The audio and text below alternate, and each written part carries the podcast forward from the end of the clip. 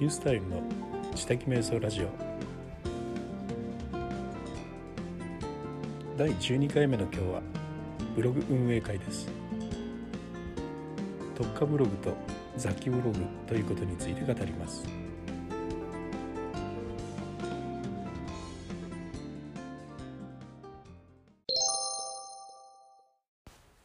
今日は車の中で運転をしています。iPhone に有線のマイクをつけてピンマイクをあの襟のところにつけてですね。そして車の中で、えー、いろいろ喋っているところです。ですからあのウィンカーの音とか車のエンジンの音とかがね聞こえてくると思いますけれども、まあ、あのリアルな雰囲気も味わってみてください。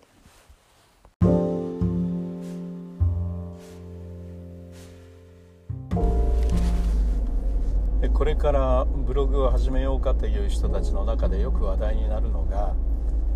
雑記ブログにするのか、まあ、特化ブログにしていったらいいのかというような話ですね。であのまあ、雑記ブログっていうのは要はあれもこれも書くブログ、まあ、日記的なブログにもなりやすいですよね。今日はこんなことしましたよとか今日はこんな興味がありましたよとかもうそれはあの自分の興味の赴くままに好きなことを書いていったらいいですのでとてもやりやすいブログだろうと思います。またあの特化ブログというのはもうあることに絞ってもうそのこと以外は書かないというようなあのブログですね。あの例えば安い w i f i のことを書くんだとかね。スイーツのおすすめスイーツのことばかり書くんだとかね。そういうことでも意外のものは書かない。例えばスイーツを紹介するブログなのに今日食べたラーメンとかいうのは書かないということですよねでそのような特化ブログにしたらいいのかとか、まあ、雑記ブログにしたらいいのかとかねいろいろあるわけですねさてあのまあどちらがいいということはないんじゃないかなというふうに思うんですよね。あの要はね目的だろうと思うんです。であの例えばですねやっぱ収益化をしたいんだとこのブログを書いてこのブログの中から、まあ、こうあのものを進めて買ってもらったりとか広告を貼ってそこから広告料をもらったりとかそういうふうにしたいんだという場合はねやはりあの特化ブログで、えー、そこのそのことのみが書かれているブログの方がやっぱり良さそうですね。であの Google の方があこのブログにはこんな広告を載せたらいいんだということがねご理解しやすいので、まあ、ピンポイントであのこのブログを見る人はこういうことに興味があるんだろうということがね Google の方にもよく分かってでそれであのピタッと合った広告を載せたりするということがねやっぱありますからまたそういう意味でクリック率とかも高くなっていって、まあ、報酬も高くなっていく傾向がね、えー、あるみたいですね。ですから、あのー、収益を考えるっていうならばやっぱりその専門性が見えやすい特化ブログの方がいいでしょうね。また見に来る人もですね、あのー w i f i のことをいっぱい書いてある中に急にポンと今日食べたラーメンとか書いてあったらうんここは専門的なあ、ね、ブログなんだろうかということで、まあ、あの専門的な知識を求めてきてる人はもしかしたら足が遠のくかもしれませんね。ということで、まあ、そこから収益化を図りたいとか、まあ、専門性を高めていきたいとそしてブランディングにしたいというようなあの意味があるようなブログだったらきっと特化ブログがいいんだろうなというふうに思います雑記ブログは先ほども言いましたようにもう好きなことをね書いていっていいわけなので、まあ、あのこれからブログを始めようという人たちにおすすめだと思いますねそれこそね何書いてもいいわけですが今日こんなの見たとかね今日はこんなことがあって腹が立ったとか自分の心のことも書いてもいいしまあ、あのニュースのことを書いてもいいし読んだ本のことを書いてもいいし食べたラーメンのことを書いてもいいし要はもう日記的に好きなことをどんどんどんどん書けばいいわけですのでネタに困ることがないわけですよね。でまたそういうブログにはね、あのなんかファンがついたりもしますね。で実はあの昔あのブログがまだ流行る前にねウェブ日記というのがね流行ってた時代がありました。2000年代の最初頃ですよね。まあ、ただウェブ上にあのどんどん自分の日記を私的な日記を書くだけなんですけれども、まあ、これが結構興味があってあの見に読まれるんですよね。私もよく読みに行ってました。あの人の日常って結構面白いんですよね。それでよく見に行って行ったもんですよね。でそれからあのそのうちウェブ日記というサービス自体が生まれて、まあ、カレンダーがついてみたり絵が入れられるようになったりとかねそういうふうにこう発展していきましたねそして、まあ、ブログがその後登場するんですけれども、まあ、ブログへとスムーズに移行していける素地が 2000, 代の2000年代の最初頃にはもう整っていたように思います。まあ、そうやってですねあの雑記ブログというのはあのいいわけですけれども、まあ、あの収益という点に関してはね、えー、ちょっとあのなかなかハードルが高いかもしれませんね。えー、Google 自体がねどんな広告出していいのかも分からなくなってねもうあのー、えなんでこの記事にこんな広告がみたいなのがねよくありますよね。そういうようなのが出てみたりとか、まあ、クリックしてもねそういう状況の中からあんまりあのなんですかねお客の購買なんかが見込めなかったりするんでねもうクリック単価自体が低くなあのなったりとかですねそういうことでもうなかなか収益化は難しいかと思います。でもあの、まあ、個人的なファンとかがねついたらあの確実に毎日読みに来てくれるわけですからそういう人たちがどんどん増えていったりすると、まあ、その中でブランディングができるんで、まあ、ちょっと今度こんな風なあの可愛い T シャツ作ったよとかいう風な形になったら買う買うみたいなね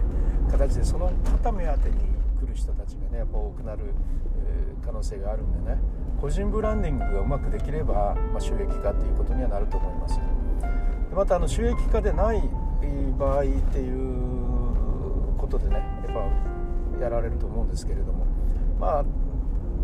まあ何かのプラットフォームにしていこうとかねそういうような意味合いだったらさっきブログ大いにありかなというふうに思うわけですね。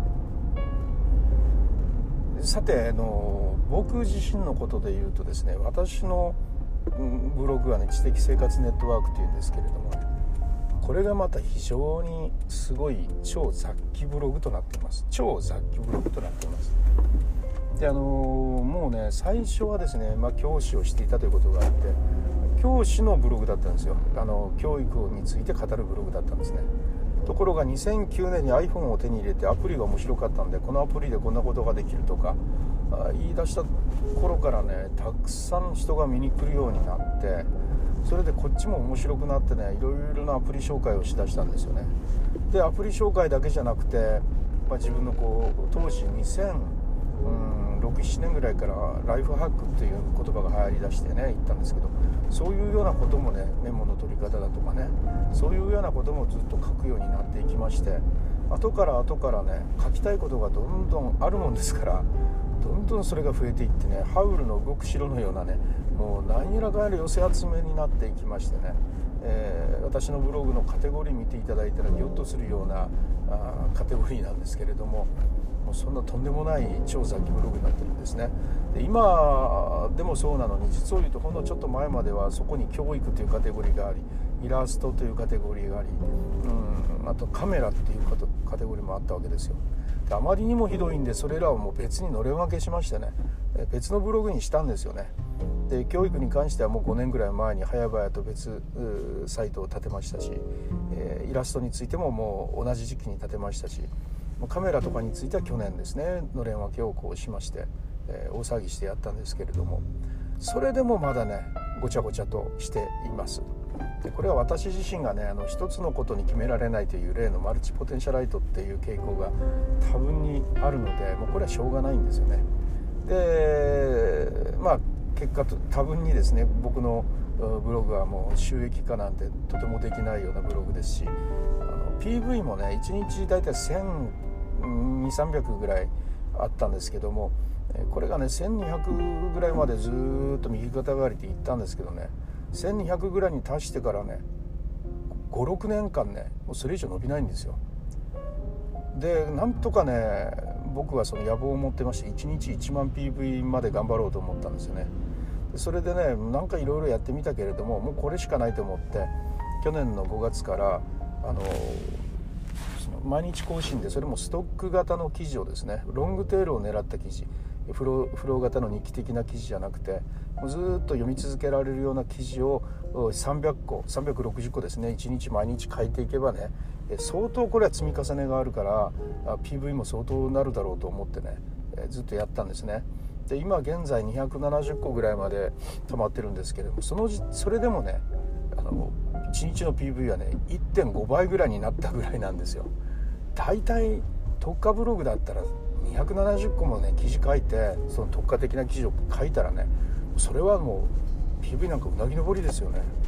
270ぐらい書いてたら相当な PV を集めるぐらいのになってるはずなんですけどねそれがねまあせいぜい1日2000ぐらいにしかいかないというね。だからまあそれについてもね私の超雑記ブログはもう頭打ちということでね。まあどうしようかなと思ってるんですね。あのもう今やろうとしてるのはもうとにかくまあ、特化ブログにまではいかないけどもある程度やっぱり絞ろうと思ってですね。でうんまあ売れ筋的なカテゴリーだけを残したとざっくり全部もう消してやろうかと。今2700800の記事があるんですけれどもそれを1000ぐらいまでにね落としてしまおうかなと思ってるところですね。でもっといけないのがねあの前教育とかにのれん分けしたりカメラとかにのれん分けした時にねその記事を消してないんですよ。もちろん記事の中身は消しますよ。二重コンテンツになりますからね。だから内容を全部消して新しいブログに移動したブログへのねリンクをそこに書いてるんですよ。そうするとスムーズにね見に来た人がいけるんじゃないかと思ってね。ところがねそうしてるとね Google はやっぱりねあのそんな記事がまだあるんだってやっぱ思いますよね。そうするとやっぱ Google も混乱するはずです。だからそういうのもね全部消しちゃわないといけないなと思っててですね。まあ、ここ数日かけて2700の記事を1000ぐらいに減らすという大改革を、ね、行おうかなと思っているところです。はいということで、えー、いかがだったでしょうか？